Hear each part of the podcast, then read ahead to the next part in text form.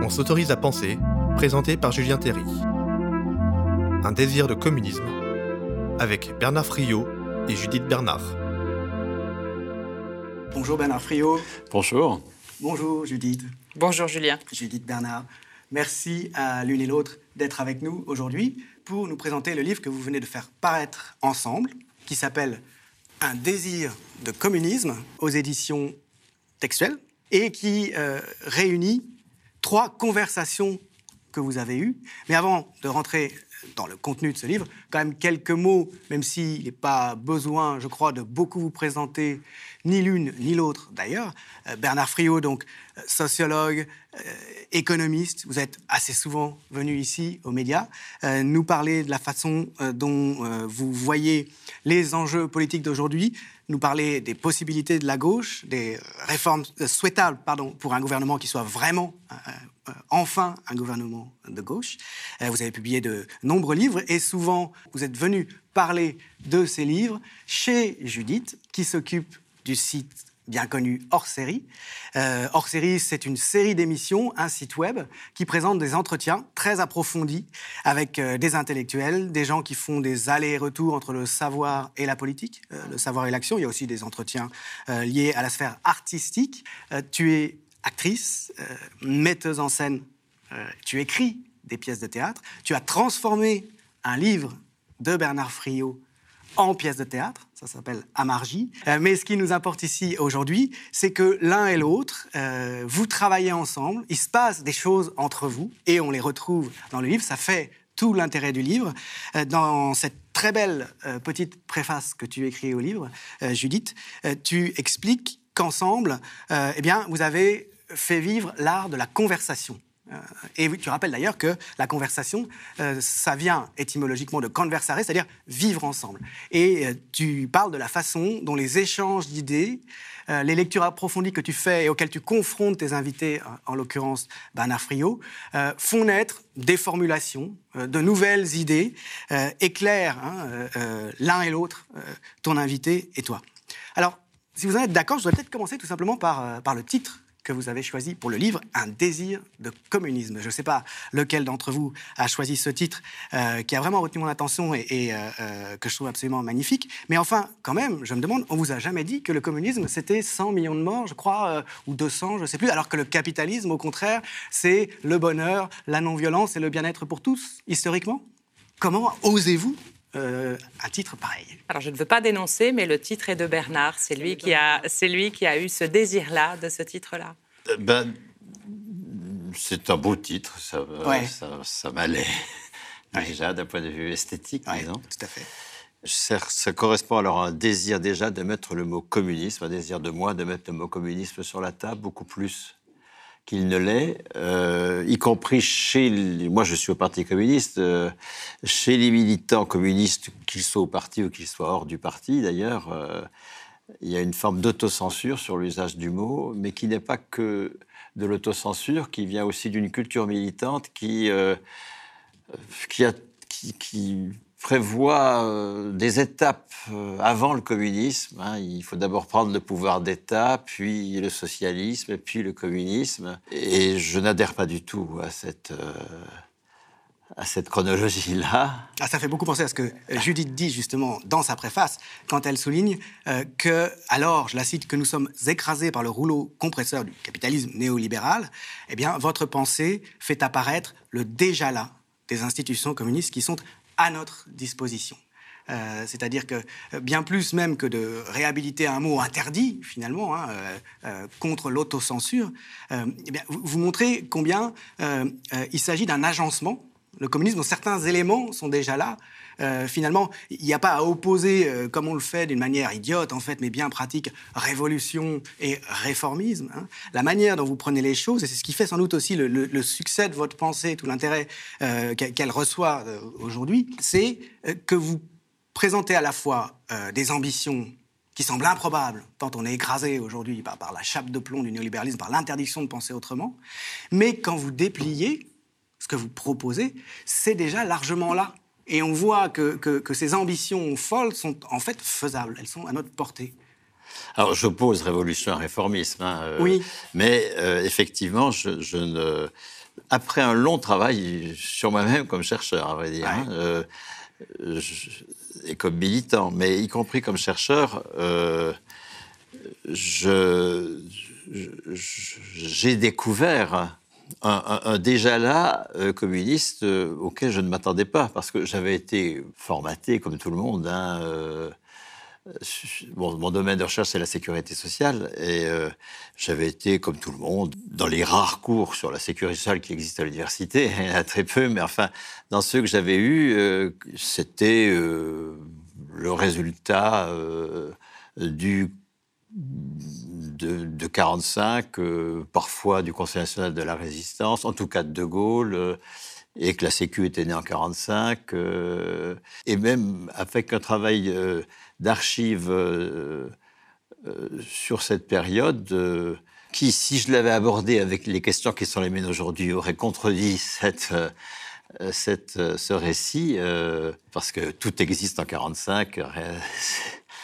La Sécu est totalement là en 45 et même pléthorique. Il a fallu que, contre moi-même, contre cette militance du Parti communiste qui, qui attend le communisme pour demain, euh, je, je me rende compte que la date centrale euh, dans notre affaire, c'est 46, une date qui est complètement gommée, que c'est en 46 que précisément s'opère une, subversion de la sécurité sociale, euh, s'opère aussi une reconnaissance du statut euh, de la fonction publique, enfin un certain nombre d'éléments que- qu'est nationalisé EDF-GDF, ça, la, la- la- date était connue, mais cet antagonisme entre 45 et 46 euh, qui me permet de poser le mot communiste aux institutions de 46, euh, ça, je, je- je ne- je n'y suis arrivé que, que très lentement. Mais Qu'est-ce qui se passe à ce moment-là? Alors, c'est Ambroise Croizat euh, qui réussit à imposer un certain nombre de choses?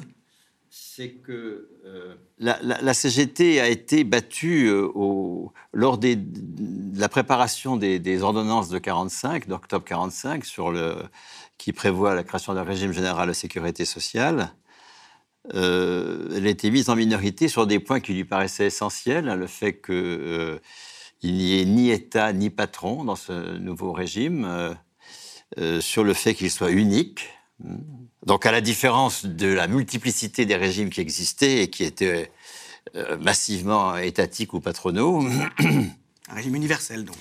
et ce régime universel ne pourra pas être unique puisqu'il y aura deux caisses, all- allocation familiale et euh, santé euh, vieillesse de l'autre, accident du travail. L'État sera encore présent puisque c'est lui qui décide du taux de cotisation. Les patrons sont là, mais pour un quart seulement des administrateurs. Donc euh, ce n'est pas totalement le projet des, communistes de la CGT, hein, parce que la CGT c'est un foutoir euh, considérable. En 46, 45, euh, il y a un conflit, y compris au niveau confédéral, entre les ex-confédérés et les ex-unitaires, entre donc les socialistes et les communistes.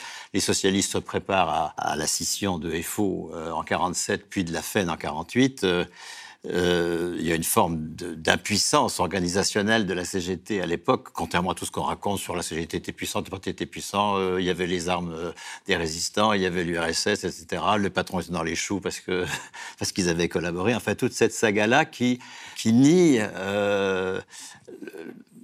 quelque chose d'inouï, euh, qui est un, surgissement populaire au premier semestre de 46. Parce que même les rédacteurs de l'ordonnance de 45, qui est déjà très mitigé, qui n'est pas vraiment ce qu'aurait voulu euh, la CGT, escomptaient bien que ça ne se ferait pas, cette affaire. Or, il va y avoir un, oui, un surgissement populaire, c'est-à-dire des, des travailleurs qui mesurent qu'ils vont avoir à gérer euh, la partie socialisée de leur salaire, qu'ils vont être en position de responsabilité économique et qui se mobilisent euh, sur cet enthousiasme-là euh, de, de- conquérir du pouvoir euh, sur la partie socialisée du salaire. Et avec cette partie socialisée, d'instituer des alternatives autour de, la production de soins, autour des allocations familiales, autour de la vieillesse, enfin de la retraite plus exactement. Et cette mobilisation-là va produire une subversion. Pas totale, parce qu'encore une fois, le cadre des ordonnances de 45 euh, euh, limite la, potentialité de subversion, mais il y a bien une subversion, et subversion sur lequel je mets le mot communisme, si par communisme on entend la, souveraineté des travailleurs sur le travail, et à travers euh, l'unicité du régime, euh, sa, gestion ouvrière, enfin partiellement bien sûr, hein, l'unicité de la cotisation, son caractère interprofessionnel, euh, on a une institution nouvelle et qui va être combattue immédiatement. Hein, dès 1947, le patronat crée contre le régime général, par exemple en matière de retraite, le régime complémentaire des cadres, l'agir. Pendant toutes les années 50, le taux de cotisation ne va pas bouger, tellement le patronat euh, réussi à obtenir de l'État qu'il ne permette pas l'extension de ce régime euh, communiste, de ses prémices communistes, d'une gestion par les travailleurs eux-mêmes euh, du travail, des institutions du travail, hein, de la socialisation de la valeur qui permet d'instituer autrement le travail donc là, c'est pas du réformisme, hein, euh, c'est de la révolution, mais c'est de la révolution pas au sens euh, prise du pouvoir d'État, puis euh, socialisme, puis communisme. C'est une révolution qui a eu lieu dans une large mesure, contre laquelle se bat une contre-révolution patronale bourgeoise, dont l'action actuelle d'Emmanuel Macron est sans doute le sommet, mais qui est dans la continuité. Autrement dit, les choses étaient déjà là. Je veux dire, c'est même si euh, ça, se radicalise en ce moment. Et ce que vous montrez bien, c'est que justement, ce, communisme, il est à cultiver à partir de, cet héritage. Euh, et ça commence par des choix, ah, j'allais dire, stratégiques de défense, ou plus exactement de promotion même à l'inverse en fait, de promotion euh, selon un mouvement qui caractérise, je trouve, votre pensée. C'est-à-dire que vous ne vous situez pas, ça fait toute sa puissance, sur le terrain des adversaires, ni dans leur cadre de pensée, euh, ni euh, pour l'action euh, justement sur les mêmes euh, champs de bataille. Et vous le dites bien à plusieurs reprises d'ailleurs dans ces entretiens. Hein. Euh, vous regrettez en particulier que la CGT n'ait pas saisi le slogan d'une nécessité d'un régime universel qui est agité de manière tout à fait malhonnête évidemment par les promoteurs de la réforme actuelle, hein, en disant il faut que chacun soit sur un pied d'égalité, donc il faut un régime universel. Qu'elle n'ait pas saisi cela en disant oui, bien sûr, en prenant ça au mot, mais pour imposer bien sûr un autre agenda. Et cet agenda, c'est celui d'une retraite euh, qui est en fait un salaire prolongé.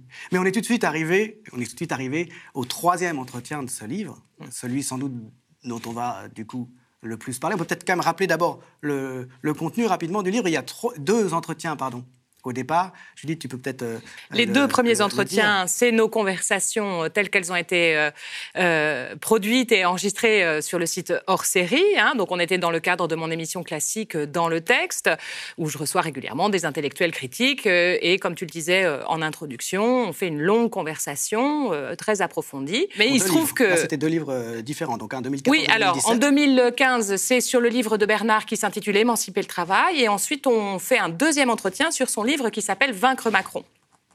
Donc voilà, là on est dans deux émissions classiques de hors-série, mais la rencontre est si forte, je dois dire. Euh, pour moi, euh, l'expérience de pensée est si bouleversante tu dis que ça t'a ébranlé. Euh, ça m'a. Ah oui. oui, oui. Je me souviens que je, je, crois que je disais pendant le premier entretien avec Bernard, je, je, je, prévenais nos abonnés que attention, ça vous retourne le cerveau dans la boîte crânienne. On sent presque le, frottement du cerveau parce que évidemment, bon là, je pense qu'on l'entend à nouveau dans, dans, les propos de Bernard, mais cette manière d'être tellement dans l'affirmation, dans l'offensive, de ne pas du tout se situer sur le terrain et donc sur l'imaginaire, le discours de l'adversaire, ce à quoi nous nous sommes habitués en réalité sans nous en rendre compte. Hein. Nous avons adopté la langue et la vision de l'adversaire. Tout à coup, d'avoir quelqu'un qui prononce un discours complètement dans la langue de son monde, dans les articulations intellectuelles de ses valeurs, c'est euh, une déstabilisation très profonde. Et puis surtout, c'est un immense soulagement. C'est une libération incroyable. Ah oui, c'est une émancipation euh, considérable. Donc voilà, la rencontre avait été euh, si forte pour moi, euh, qu'elle est devenue aussi une expérience artistique à laquelle tu faisais mention en introduction. Alors, le spectacle Amarji n'est pas euh, l'adaptation de l'œuvre de Bernard. En fait, le spectacle Amarji, c'est un spectacle sur la dette et la monnaie qui est essentiellement nourri pour les deux premiers actes de David Graeber, 5000 ans d'histoire de la dette. Mm. Or, quand on travaille sur la dette et la monnaie pendant des mois et des mois et des mois, ce qui a été mon cas, on a l'impression de tomber dans un piège fatal, sans issue, c'est épouvantable. Et la pensée de Bernard, avec le salaire à vie, lui, il avait conçu sa proposition plutôt sur la question de la souveraineté des travailleurs sur le travail. Mais en réalité, la souveraineté des travailleurs sur le travail nous libère également de la dette, du crédit, de notre euh, bon servitude vis-à-vis des, des et de la création monétaire sous régime capitaliste. Donc en fait, le travail de Bernard, la proposition du salaire à vie constitue juste le troisième acte. Mais quel acte? En fait, le, moment euh, de sortie du tunnel, de sortie de l'enfer, euh, libération par le salaire à vie qui résout les problèmes de la, dette et de la monnaie, qui les résout. Évidemment, c'est pas une sorte de baguette magique où tac, tout à coup, on passe d'un mot à l'autre. On essaie quand même aussi dans le spectacle, et Bernard ne s'en cache jamais, de, de faire apparaître que c'est un très très long et puissant travail qu'il faut mettre en œuvre pour qu'advienne une société dans laquelle enfin se réaliseraient euh, ces institutions communistes, euh, mais euh, vraiment dans la totalité des secteurs de nos vies et dans la totalité de leur potentiel d'affirmation. Ce faisant, troisième entretien donc. Il y a un troisième entretien, voilà. Et, on était parti sur les retraites très rapidement. Alors, ça concerne. C'est ça. On en, fait, on, décide de faire un troisième entretien justement quand on décide de publier ces deux conversations-là, parce que souvent Bernard me dit, quand il croise des gens, que l'entretien qu'on a fait hors série, ça a été un moment de découverte de la pensée de Bernard, une possibilité de rentrer dedans. Donc on se dit, bon, ces, ces conversations-là, elles ont déclenché quelque chose. C'est un moment très vivant. c'est une rencontre entre deux subjectivités qui ont qui peuvent vraiment rentrer en résonance. Donc, publions-les, mais offrons-nous la joie euh, de mettre à jour, en quelque sorte, cette longue conversation que nous menons ensemble en faisant un, dernier entretien, enfin peut-être pas le dernier d'ailleurs, mais un, nouvel entretien euh, en rapport avec l'actualité. Celle dont on parle alors, c'est la réforme des retraites. On est en pleine mobilisation sur la réforme des retraites et donc il m'intéresse d'entendre la position de Bernard sur cette fameuse réforme des retraites. Et ça s'appelle Bataille sur la retraite, un enjeu anthropologique. Euh, c'est connecté quand même à une certaine actualité euh, éditoriale, puisque Bernard, vous avez réédité récemment à la dispute euh, un livre sur l'enjeu des retraites qui désormais s'appelle Le travail, enjeu des retraites, assorti d'une longue préface originale avec des, propositions nouvelles sur la question. Qui font l'objet du troisième entretien. Voilà, exactement.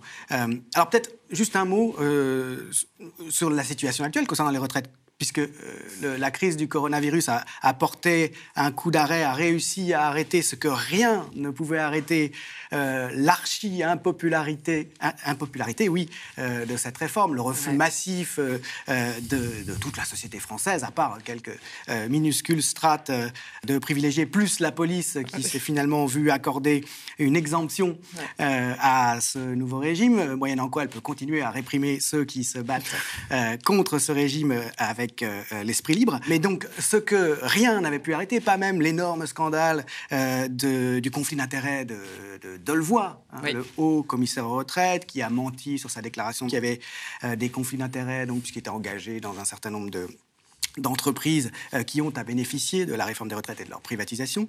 Tout ça n'avait pas empêché que Laurent Pietraszewski prenne le relais après que euh, Delevoye ait été viré, hein, souvenez-vous. Donc Laurent Pietraszewski qui est particulièrement bien indiqué pour défendre les intérêts des, euh, des travailleurs puisqu'il était DRH chez Auchan, connu pour sa férocité, célèbre pour avoir licencié notamment une employée pour une toute petite erreur de compte. Enfin bref, ce garçon, Laurent Pietraszewski, est toujours au commissaire aux retraites, enfin en charge en tout cas de cette réforme des retraites.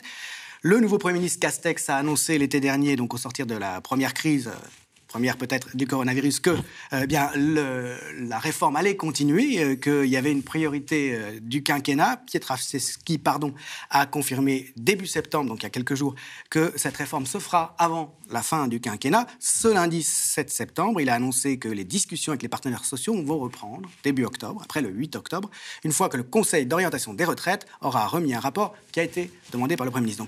C'est reparti. Euh, un peu comme pour l'assurance chômage, euh, le gouvernement a mis un peu le frein de peur d'être débordé quand même, étant donné que la situation des gens euh, empire à cause de la crise. Mais finalement, voilà, on y retourne et c'est un des grands enjeux pour Macron hein, et pour les gens sans doute qui comptent sur lui, que d'arriver à cette retraite coûte que coûte contre la société. Euh, d'où l'importance donc de, ces réflexions qui sont les vôtres et de ces nouvelles propositions dans le troisième entretien, euh, avec l'accent que vous mettez dans le titre donc sur le fait qu'il y a un enjeu anthropologique. C'est un, mot un peu savant pour dire que en fait derrière l'enjeu c'est l'idée qu'on se fait de l'homme. Hein, l'idée euh, de la manière dont une société doit fonctionner, dont les individus doivent vivre, et en particulier, j'imagine, j'en suis sûr, même ce que je vous ai lu, euh, une certaine idée des rapports d'égalité ou d'inégalité dans une société en fonction euh, du rapport qu'on a au travail. Est-ce que l'on travaille ou est-ce que l'on fait travailler? Est-ce qu'on a les moyens de faire travailler? Alors, peut-être qu'on peut revenir finalement euh, sur ce que vous mettez en avant dans ce nouveau texte, à l'ouvrage Le travail, enjeu des retraites. Oui, parce que la mobilisation de l'automne et du printemps dernier, interrompue par le, confinement, euh, était très vive, comme vous le rappelez, mais elle l'avait été aussi en 2010 et en 2003, hein, euh, avec des échecs euh, répétés. Et donc, c'est d'ailleurs l'échec de 2003 qui, moi, m'a fait bouger hein, dans ma lecture et, et m'a fait voir, alors que ça faisait depuis 30 ans que je bossais sur la section, comme quoi suffit pas de chercher pour, euh, pour dire des choses utiles, qui m'a fait voir combien 46 s'oppose à 45, hein, et, réfléchir pourquoi est-ce que 46 est, est, complètement noyé derrière un 45 fantasmé hein, dans le récit, et aussi sur l'importance du récit. Hein, euh, L'imaginaire. je m'adresse à un historien, et je sais combien les historiens ont une responsabilité dans la création du récit. Et cet échec de 2003, euh, confirmé en 2010, euh, augure d'un possible échec en 2021 si nous continuons à nous battre sur les mêmes thématiques. Hein. C'est-à-dire sur une, euh, une thématique en termes de, répartition de la valeur économique. Hein. Alors, est-ce que le régime par points euh, entraîne une, répartition avantageuse pour les salariés, euh, égalitaire pour les salariés Est-ce que le régime de, par annuité euh, entraîne une répartition à l'avantage des salariés, plus égalitaire pour les salariés? Ces questions-là ne sont pas nulles, je suis d'accord, mais elles sont secondes. Elles nous mettent déjà sur un mauvais terrain. On les a mobilisées euh, déjà dans deux batailles perdues, euh, il faudrait peut-être arrêter de les mobiliser, arrêter d'être sur ce terrain, comme vous le dites, effectivement, euh, mettre en avant notre agenda, ne pas être en permanence en réponse défensive à l'agenda de nos adversaires. Et notre agenda, c'est celui de Croisac quand il, pose les retraités comme des travailleurs, hein, non pas comme d'anciens travailleurs qui ont droit au différé de leur cotisation. C'est ce que le patronat va créer en réponse en 47. Et ce que Macron, ce dont Macron veut aujourd'hui faire la matrice d'un régime universel, euh, les travailleurs euh, c'est un attribut de la personne que d'être travailleur. C'est ça la question anthropologique que vous signalez. Dans le capitalisme, dans le capitalisme, on est travailleur par intermittence, hein, puisque euh, on est travailleur lorsqu'on mène une activité qui est validée socialement comme du travail, comme productive. En dehors de cela, on n'est pas travailleur. On l'a vu très bien euh, pendant le, confinement. Hein. La forme idéale typique du travailleur dans le capitalisme, c'est le travailleur indépendant. Ben, les travailleurs indépendants, qui n'avaient pas d'activité, ben, ma foi, ils étaient dans les choux. Hein. Ils n'ont eu aucune ressource. Ils n'existaient plus au regard du travail. Euh, pourquoi? Parce que euh, nous n'existons au regard du travail qu'à la mesure de l'activité validée comme productive par des marchés sur lesquels nous n'avons pas de prise, au demeurant, euh, du travail ou, de, ou des biens et services. Les travailleurs euh, ayant un emploi ont, pu conserver une partie de leur salaire grâce au, chômage euh, partiel, mais un chômage partiel qu'ils auront à se repayer sous forme d'impôts ou d'austérité au cours des prochaines années, parce que ça s'est fait par un endettement de l'État qui va être assumé par les salariés eux-mêmes, bien sûr, pas par les employeurs. Qui va bien sûr. Des créanciers, bien sûr.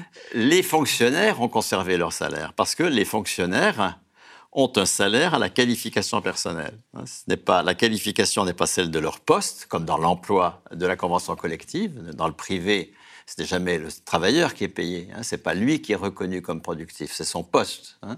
Et c'est le poste qui est le titulaire des droits, et s'il n'a pas de poste, ben, il est sans droit.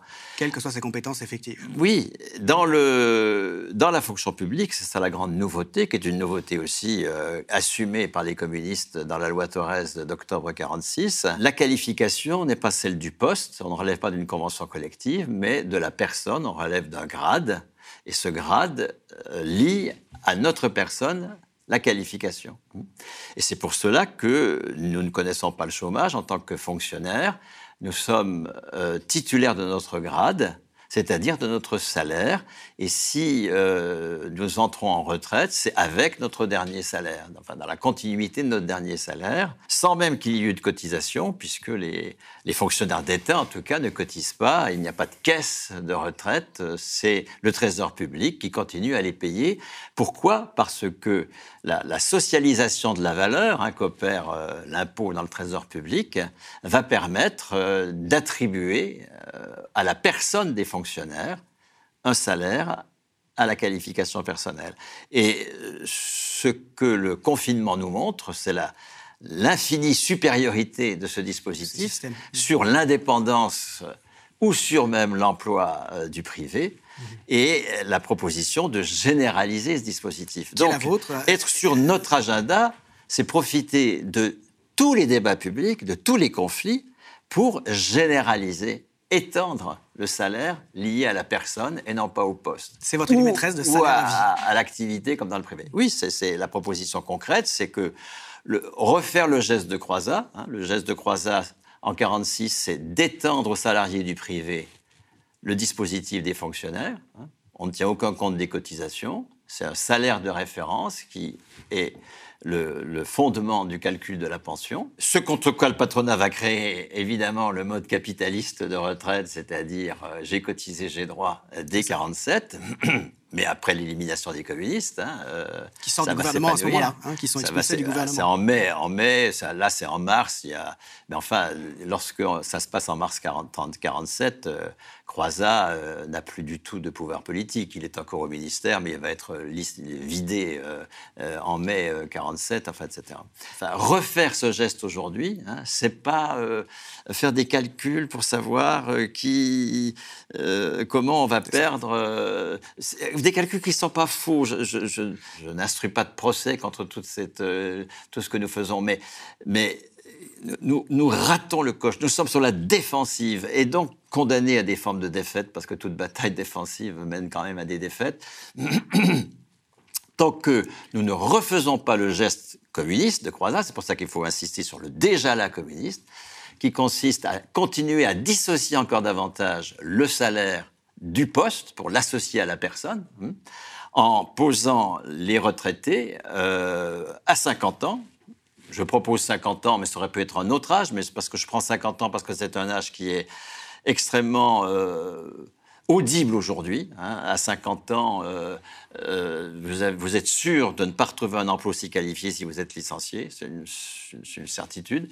À 50 ans, si vous êtes dans l'emploi, vous êtes exaspéré de, ne pas pouvoir donner votre mesure parce que vous êtes complètement ficelé euh, par le management, par les actionnaires, etc., etc., par des directions de services publics qui sont complètement dévouées à, une mise de, l'État au service du capital. Et donc, c'est à 50 ans qu'on pourrait aujourd'hui attribuer hein, le salaire à la qualification personnelle, c'est-à-dire chacun devient titulaire de son salaire à 50 ans. Quoi qu'il fasse.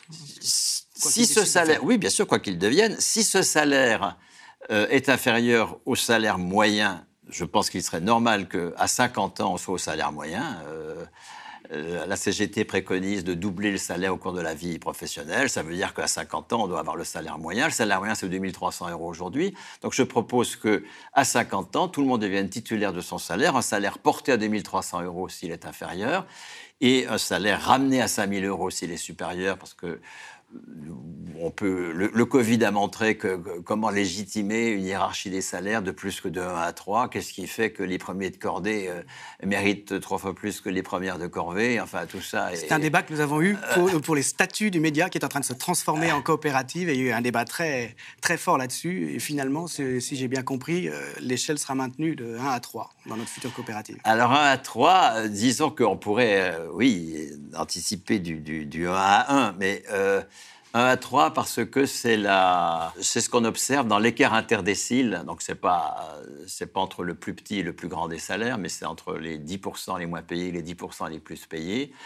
Euh, l'écart interdécile dans les conventions collectives, dans le statut de la fonction publique. Le rapport, l'écart interdécile est à peu près de 1 à 3. Donc je préconise qu'on on assume ça, qui est clairement, hein, avec des salaires entre 1700 et 5000 euros, mais qui soit lié à la personne et encore une fois, qu'on saisisse toutes les, tous les débats publics pour le faire. Mmh. Donc le débat sur la retraite, eh bien, instituons le salaire à la qualification personnelle à 50 ans. Mais avec une responsabilité pour ces cinquantenaires qui sont en pleine possession de leurs moyens, c'est soit ils quittent leur entreprise, puisqu'ils sont titulaires de leur salaire, ils peuvent quitter, ils en peuvent plus, ils, trouvent qu'il n'y a plus d'avenir pour eux dans cette entreprise, ils la quittent, mais ils vont euh, soutenir toutes les entreprises euh, alternatives, Dieu sait si elles sont multiples, qui naissent aujourd'hui euh, dans une optique anticapitaliste euh, claire, pas toujours clairement communiste, c'est ce que je souhaiterais d'ailleurs, hein, mais en tout cas dans une optique anticapitaliste de la part de tout un tas de, de, de dissidents. Je pense qu'il y a une forme aujourd'hui de dissidence en matière de travail hein, de toute une partie de la population qui ne veut plus travailler euh, pour, euh, pour euh, faire de la merde pour le capital. Et, ça rejoint Greber, bien sûr. Oui, et, donc les, jobs de merde. Ces, ces, ces, ces cinquantenaires-là peuvent venir apporter toute leur, leur capacité de travail à des entreprises alternatives qu'ils vont conforter ainsi. qui, ont du sens, qui ont du sens. et qui ont du sens, hein, dans lequel la, valeur d'usage n'est pas noyée dans la valeur économique, même si nous sommes dans une logique de valeur économique. Et, et, euh, euh, ceux qui resteraient dans l'entreprise, euh, on, pourrait revendiquer un droit de, protection contre le licenciement, comme, pour les délégués syndicaux, afin qu'ils soient responsables de l'auto-organisation des travailleurs. Hein. Je pense que l'échec de de, des, mobilisations de 2003 et de 2010 rejoint d'autres échecs, hein, parce que le syndicalisme est en grande difficulté aujourd'hui, euh, parce que depuis 30 ans, 40 ans, il accumule une forme d'impuissance qui, pour moi, euh, euh, vient de ce que il n'a pas encore sauté le pas que ce qui est à l'ordre du jour aujourd'hui, c'est la conquête du pouvoir sur le travail. Tant que les travailleurs acceptent de faire un travail qui ne correspondent pas à ce qu'ils estiment être du bon travail.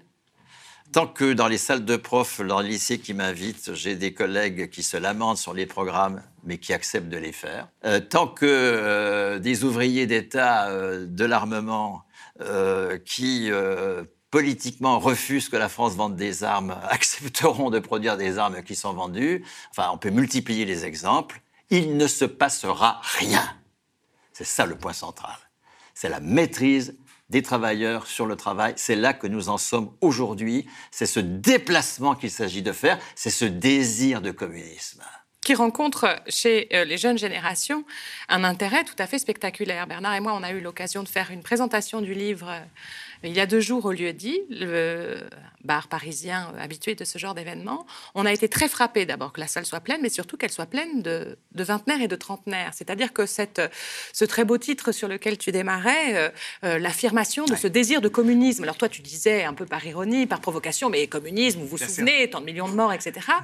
Euh, oui, alors qu'est-ce qu'ils ont les vingtenaires et les trentenaires avec cette mémoire des millions de morts? Ça veut dire qu'ils auraient oublié? Non, peut-être qu'ils ont entendu dans la proposition de Bernard ils entendent que ce qui est proposé, c'est la souveraineté sur le travail. C'est enfin redonner du sens à nos activités. C'est affirmer qu'on est maître et souverain sur ce que nous faisons de nos vies, de nos activités. Et je pense là que Bernard, du haut de sa, longue expérience d'historien de, de la sécurité sociale, rejoint, rencontre un désir très jeune et très puissant de reprendre la main. À la limite, c'est peut-être plus notre génération à nous, les, les quasi-cinquantenaires, qui sommes encore très impressionnés par la censure sur le mot communiste, puisque nous avons grandi, nous, on a vécu notre adolescence dans les années 80, où l'anti-totalitarisme, l'anti-communisme était dans, son, à son apogée. Donc, nous, lieu de penser. Voilà, nous, on a eu une formation intellectuelle et culturelle à un moment où le mot était au, communiste était au maximum de son tabou. Donc sans doute pour notre génération, c'est plus compliqué d'aller rencontrer euh, les formulations et la proposition de, Bernard. Mais en tout cas, j'ai les jeunes générations qui sont dans la dissidence que Bernard évoquait, hein, qui, font sécession avec euh, les propositions capitalistes du travail. Pas question d'aller produire de la merde euh, dans des systèmes de management absolument toxiques. Et donc, ils font sécession, ils font rupture. Mais Bernard souligne souvent que les sécessions et les ruptures individuelles ou micro-communautaires sont marginal et condamné à la disparition ou à l'épuisement si euh, il n'y a pas euh, un, geste massif et, euh, des travailleurs pour aller conquérir la souveraineté sur le travail dans les institutions du travail. Vraiment, pas seulement dans les marges, les ZAD et les squats. Ce sont des lieux d'expérimentation très précieux, mais il faut aussi le faire à l'éducation nationale, dans nos salles de profs, par exemple. Vous avez une discussion là-dessus, hein, dans ce, troisième entretien, sur la stratégie. Euh, euh, parce que Judith, tu, attires un petit peu euh, Bernard sur, les, questions liées à l'attitude de la, de la CGT, à la stratégie de la CGT, aux difficultés, aux tensions qu'il y a entre les bases, hein, qui sont souvent sur une ligne beaucoup plus offensive. que l'inertie de ceux d'en haut dans, dans, ces hiérarchies syndicales. et vous évoquez aussi ce réseau, au passage, le, ce réseau salariat que vous animez. Euh, non, je ne l'anime pas. je, suis un des cofondateurs. vous êtes un des cofondateurs, pardon. il, s'anime tout seul. nous avons des statuts qui font qu'il n'y a, pas de chef chez nous. D'accord. Non, oui, voilà. Et il n'y a pas de leader charismatique. Et je le précise pour tous ceux qui, euh, qui me prêtent ce genre de, de, de, de statut. D'accord. Mais donc, le réseau salariat, euh, dis, tu demandais, mais est-ce que c'est pas. Euh, est-ce que c'est pas un syndicat possible? Enfin, est-ce qu'il ne faudrait pas refonder un syndicat? C'était ta, ta, question. Euh, à quoi euh, À quoi je réponds non, hein, parce que moi, j'ai plutôt l'habitude, je suis catholique, je reste dans l'Église catholique, je ne vais pas chercher un truc pur. Si je cherchais des trucs purs, c'est se faire des illusions complètes. C'est moi qui croyais que le communisme, c'était la, volonté destructrice euh, et exterminatrice presque, de pureté, comme le disent euh, tous nos bons intellectuels. Non, non, non, la, pureté, c'est dangereux. Et, euh, je, pense que les syndicats sont des organisations de masse aujourd'hui. C'est celles dont nous disposons.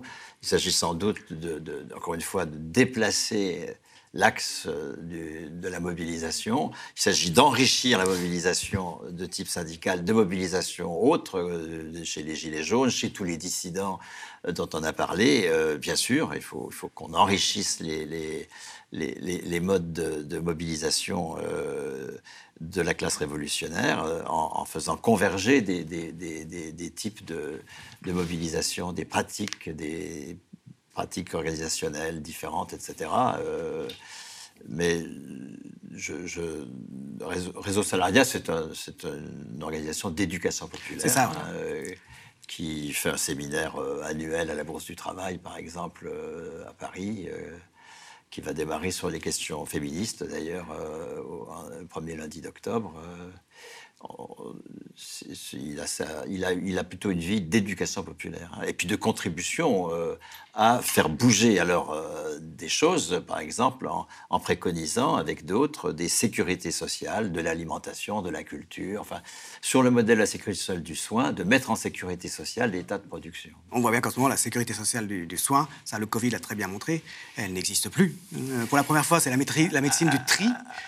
Alors, enfin, elle n'existe plus en pratique, elle, a été, elle s'est dégradée. non, mais les attaques atroces dans leurs résultats euh, dont elle a été l'objet vient justement de son caractère communiste. Hein. C'est que cette sécurité sociale du soin, quand elle se met en place, dans le cadre de ce régime général encore géré par les travailleurs, euh, elle se met en place avec un investissement financé euh, partiellement par subvention et non pas par crédit, et avec un cycle subvention cotisation qui se substitue au cycle profit-crédit.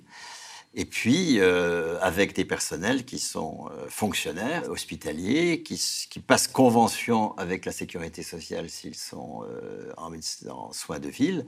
Et donc, il y a les principaux outils du capital sont absents. Et, mmh. et on va produire 10% du PIB dans une logique sur le, encore une fois, non capitaliste, pour moi, c'est un mot vide. Hein.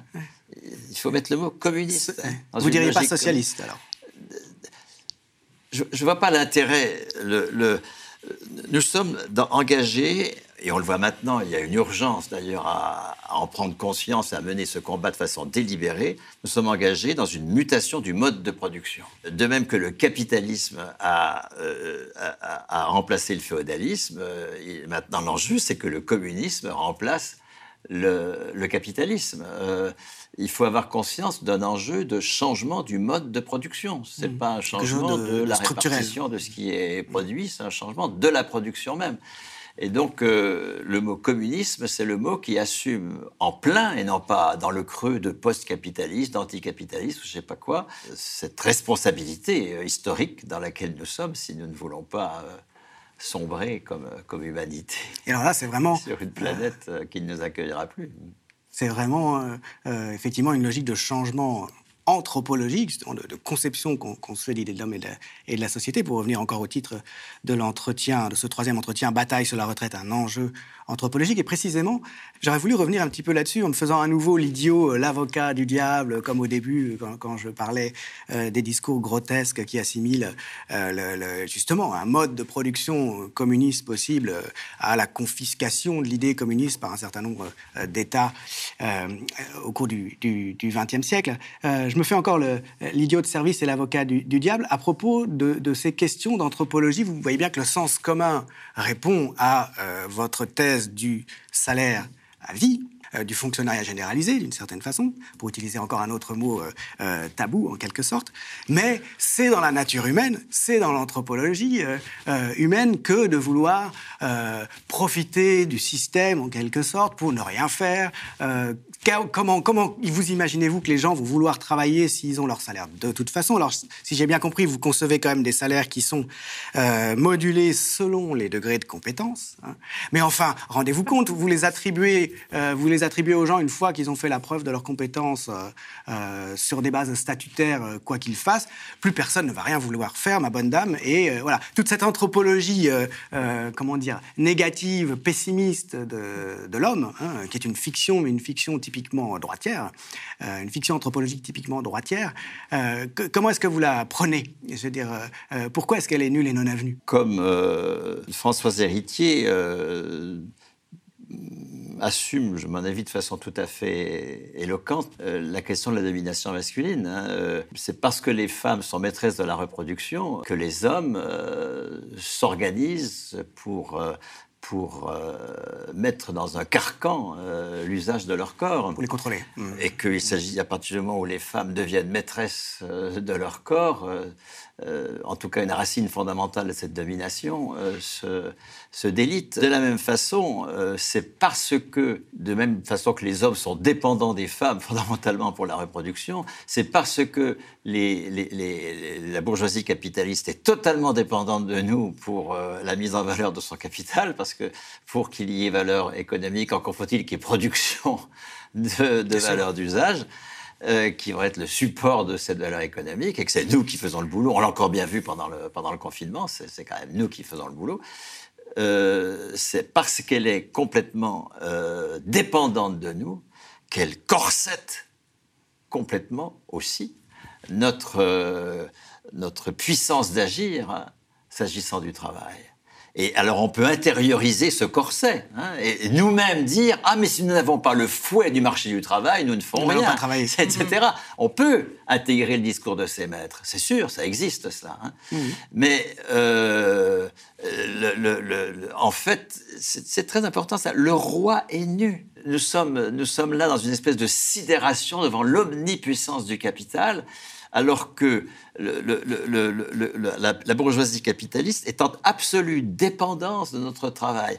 C'est à partir du moment où nous en finirons avec euh, effectivement cette intériorisation de ce que la, bourgeoisie fait du travail, avec la naturalisation de la nécessité de s'endetter pour travailler, de la nécessité d'aller sur le marché du travail pour s'endetter, pour travailler, en etc. Quand on en finira avec cela, comme les femmes en finissent avec le corset dans lequel les hommes mettent leur corps, l'usage de leur corps, on verra. nous ferons la démonstration que nous sommes parfaitement capables de produire la valeur et que euh, parce que nous en aurons la responsabilité, euh, et parce que le salaire à la qualification personnelle viendra confirmer en permanence nous confirmer en permanence dans notre capacité à le faire, ben nous le ferons, bien sûr. C'est l'absence de responsabilité qui fait qu'on va entraînant les pieds au boulot. Et c'est bien pour cela que le, le capitalisme est obligé de, de, nous, de nous mettre sous le joug d'un management euh, de plus en plus absurde. Il faudrait ajouter peut-être que, oui, nous, nous, aimons travailler et, nous l'aimons d'autant plus que, nous sommes souverains sur notre activité, que nous décidons la forme et la finalité euh, qu'elle se donne, cette activité. A du sens, pour nous. Voilà, et qu'on peut, on peut le constater, hein, plus on a d'espace de souveraineté sur euh, son travail, plus on aime le faire, euh, plus on s'y livre. Mais je pense quand même qu'il faut répondre par anticipation à la question qui est souvent posée, à la proposition du salaire à la qualification personnelle, c'est qui fera le sale boulot. Hein, parce que nous aimons travailler, certes, à mesure que nous sommes sur notre activité, nous aimons ça, mais en fait, il y a quand même toujours la question du sale boulot, des tâches difficiles, euh, des tâches très ingrates. Euh, qui les prendra, qui les prendrait en charge dans une société qui aurait intégralement socialisé euh, les salaires? Et eh ben là, on retombe sur la question de l'écart de 1 à 3, 1 à 4, la question des échelles de salaire. Toi, tu soulignais qu'aux médias, vous êtes dans des questionnements sur l'écart des salaires, mais donc la reconduction d'un écart des niveaux de rémunération qui peut choquer quand on se revendique d'un idéal communiste, qui est un, un idéal égalitaire. Comment se fait-il qu'on maintient un écart. Ça a un rapport avec la question de la division du travail, d'ailleurs. Oui.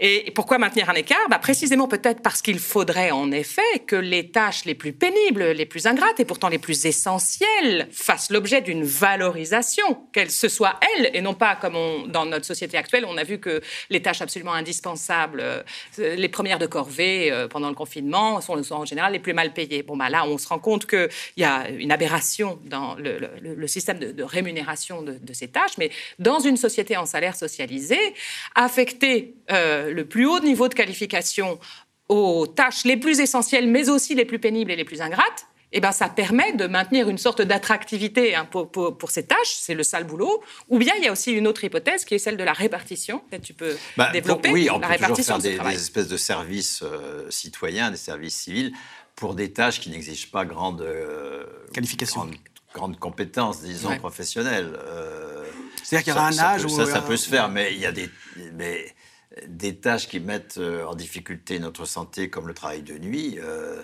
sont très souvent euh, des tâches qui exigent au volontaire une très forte qualification, enfin une très forte pardon, compétence professionnelle et qui doit donc s'exprimer dans une très forte qualification. Hein. Le, je parle du travail de soins, de faire vivre des procès de production qui doivent continuer jour et nuit, enfin, etc. Ceux qui accepteraient de faire pendant 5 ans, 10 ans maximum de leur vie, hein, du travail de nuit, euh, bah, montrer plus vite en qualification. Hein, voilà un outil possible, disons, pour, euh, pour que les, tâches euh, qui ne seraient pas spontanément choisies le soient. Merci, merci beaucoup à l'une et à l'autre, Judith Bernard et Bernard Friot, pour ce Judith Bernard et Bernard Friot, tiens, je me rends compte tout à coup qu'il y a une transitivité entre vous, euh, pour, euh, euh, bah, pour cet entretien que je trouve revigorant, pour ce livre qui l'est encore plus et qui est fidèle à la promesse de son titre, de son beau titre, Un désir de communisme. Merci Julien. Merci. Le média est indépendant des puissances financières et n'existe que grâce à vos dons. Soutenez-nous sur lemediatv.fr.